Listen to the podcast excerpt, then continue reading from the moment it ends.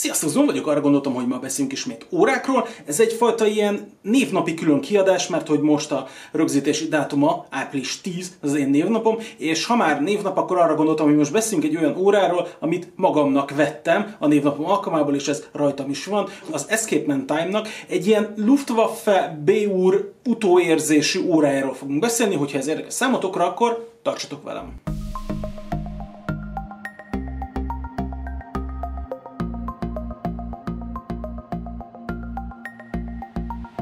Ez most a podcast formátum, a teljes élmény érdekében nézd meg YouTube-on. Még egy gyors tisztázás az elején. Ahogy általában szoktam most is, az órára megvásárlási linket fogok letenni a videó leírásába. Ez egy affiliate link, mert hogy AliExpress affiliate vagyok. Ez azt jelenti, hogy ha ti megvásároljátok, akkor ezzel engem támogatok, nektek ugyanannyiba kerül, nekem viszont az AliExpress valamennyi kis apró százalékot vissza fog téríteni ez alapján, és ebből a százalékokból utána újabb órákat tudok venni, de azokból újra videó lesz, és ez egy ilyen vége láthatatlan folyamat, hogy, hogy amíg, amíg ti is vásároltok, addig hozzájárultok ahhoz, hogy én is új órákat mutathassak be, AliExpressről, meg gyakorlatilag bárhonnét, ahonnét éppen veszem őket. Ugye a névnap kapcsán már említettem, hogy egy boldog apropója van ennek a videónak, van egy szomorúbb apropója is, ugyanis február 24-én rendeltem ezt az órát, ez ugyanaz a nap, amikor a vírus következtében édesapám meghalt, úgyhogy ez egyfajta ilyen kis, kis emlék, mert gondoltam, hogy ez az óra így is úgy is benne marad a gyűjteményemben, úgyhogy ezt ezt az egész órát igazából az ő emléke miatt biztos, hogy meg fogom tartani. Ez az óra ez valószínűleg mindig emlékeztetni fog rá, amikor csak viselem, úgyhogy ennek van egy ilyenféle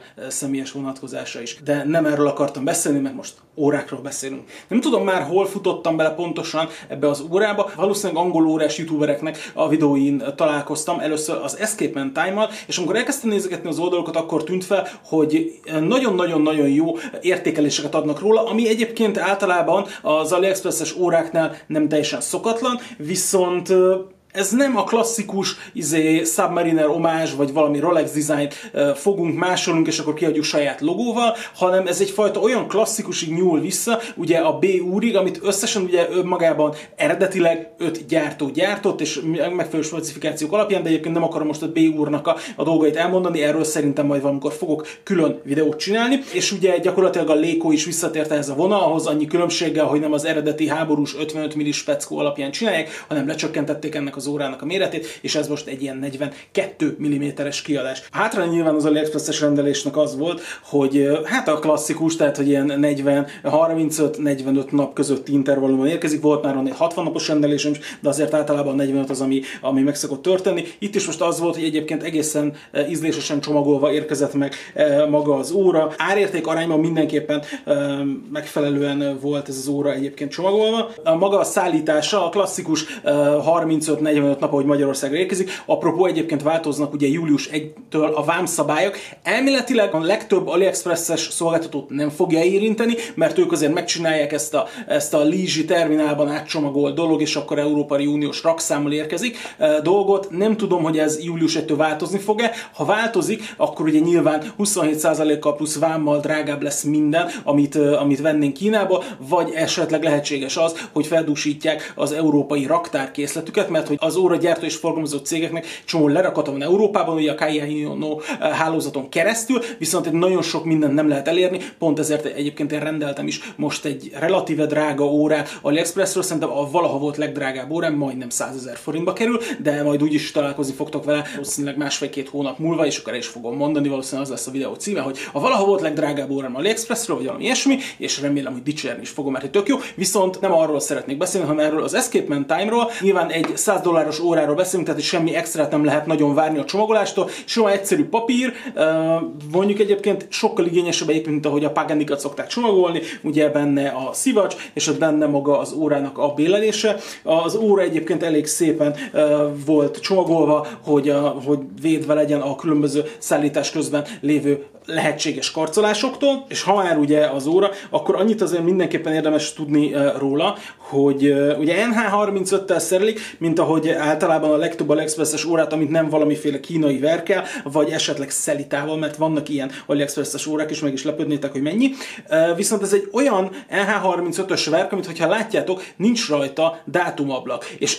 nyilvánvalóan nem a verkből szedték ki, hanem úgy építették fel magát a számlapot, hogy nem csináltak dátumkivágást, tehát ez egy úgynevezett ilyen, ilyen szellem dátumos, tehát hogy van dátum, és hogyha figyelitek és állítjátok az órát, éjfélkor hallani is a kattanást, amikor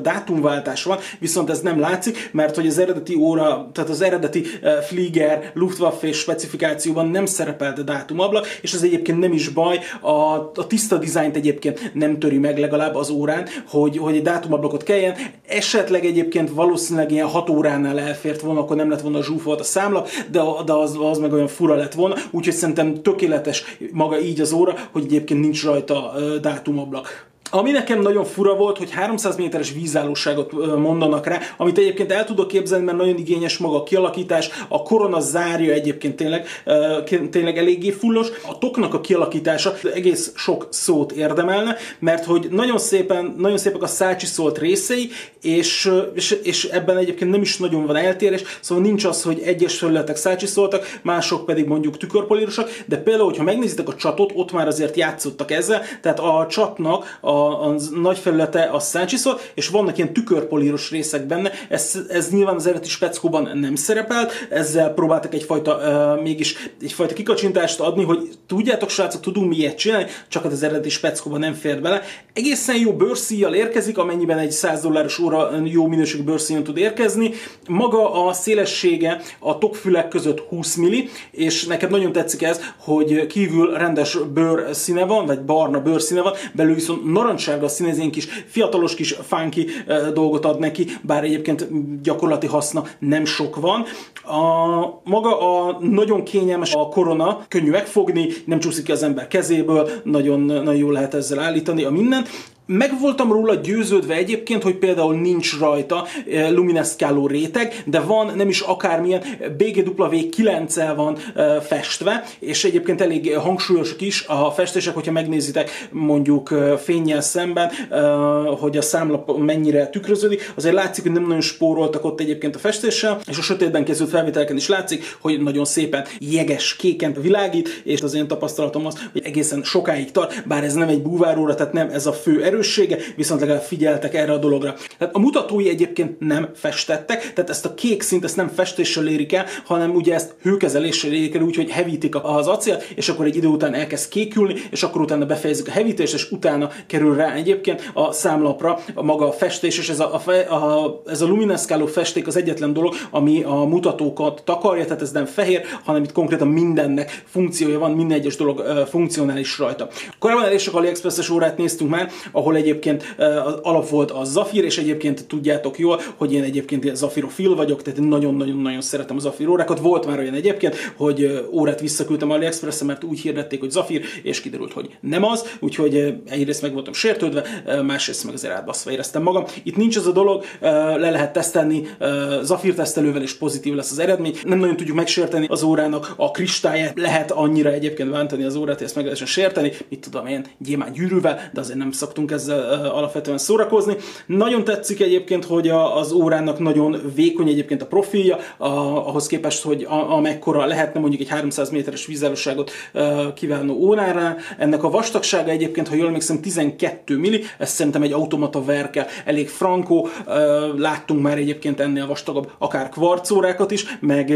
meg láttunk ennél vastagabb kézihúzós órákat is, úgyhogy szerintem ez a 12 milli, ez azért alapvetően nagyon frankó. Nagyjából szerintem ez az NH35 a határa, nyilván vannak olyan automata verkek, ami tudnak ennél sokkal vékonyabbak lenni. Ami még érdekes az órával kapcsolatban, és ez most így kívülről nem látszik, hogy általában az van, hogy az NH35 verkeket, meg az ilyen olcsó órákban verkeket ilyen műanyag foglalatba szokták helyezni, és azok tartják a helyén a verket. Na most ebben a foglalat fém